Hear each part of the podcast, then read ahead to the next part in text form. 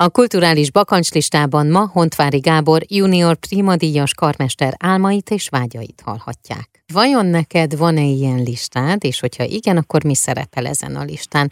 Átélni valamilyen kulturális élményt, eljutni valahova, valakivel együtt vagy valakikkel együtt dolgozni, megalkotni valamit? Érdekes, hogy ez az évek során sokat alakul, tehát hogyha ez a kérdés mondjuk 5-6 uh-huh. Mhm. éve hangzik el, lehet, hogy akkor zenekarokat mondtam volna. De most már ezt kicsit máshogy nézem, mert sokszor arra jövök rá, hogy nem feltétlenül egy nagyobb nevű zenekar, vagy egy nagyobb renoméú zenekar okoz boldogságot egy karmesternek, hanem inkább olyan zenekarok, amikkel erős a ráhangolódás, és ez nem biztos, hogy nívófüggő. Ezért inkább eseményeket mondanék, vagy nem is eseményeket, hanem, hanem koncerthelyeket, mint például a a Berlini Filharmonia, uh-huh. ahol még annak ellenére, hogy 7 éve itt élek, egyszer sem jutottam el koncertre.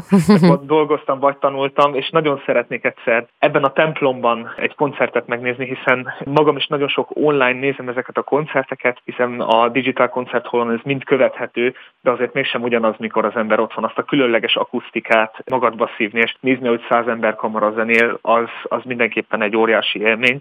Illetve nagyon szeretnék eljutni pár nyugat-európai városban, még szintén nem adatott meg, meg Barcelonába például, vagy Párizsba. Ezek nagyon motiválnak, hogy az ottani kultúrát saját bőrömön tapasztalhassam meg, illetve egy különleges vágyam az, hogy egyszer Székelyföldre eljussak. Hiszen még, még az se adódott meg, de nagyon kíváncsi lennék, hiszen a, a mi kultúránknak, a mi zeneszerzőinknek egy jelentős része arról a területről jön, és azt a levegőt magamba szívni, azt a fajta magyar nyelvet hallani, az, az nekem egy nagy vágya. Kívánom, hogy ez teljesüljön. Nagyon köszönöm. Köszönöm szépen.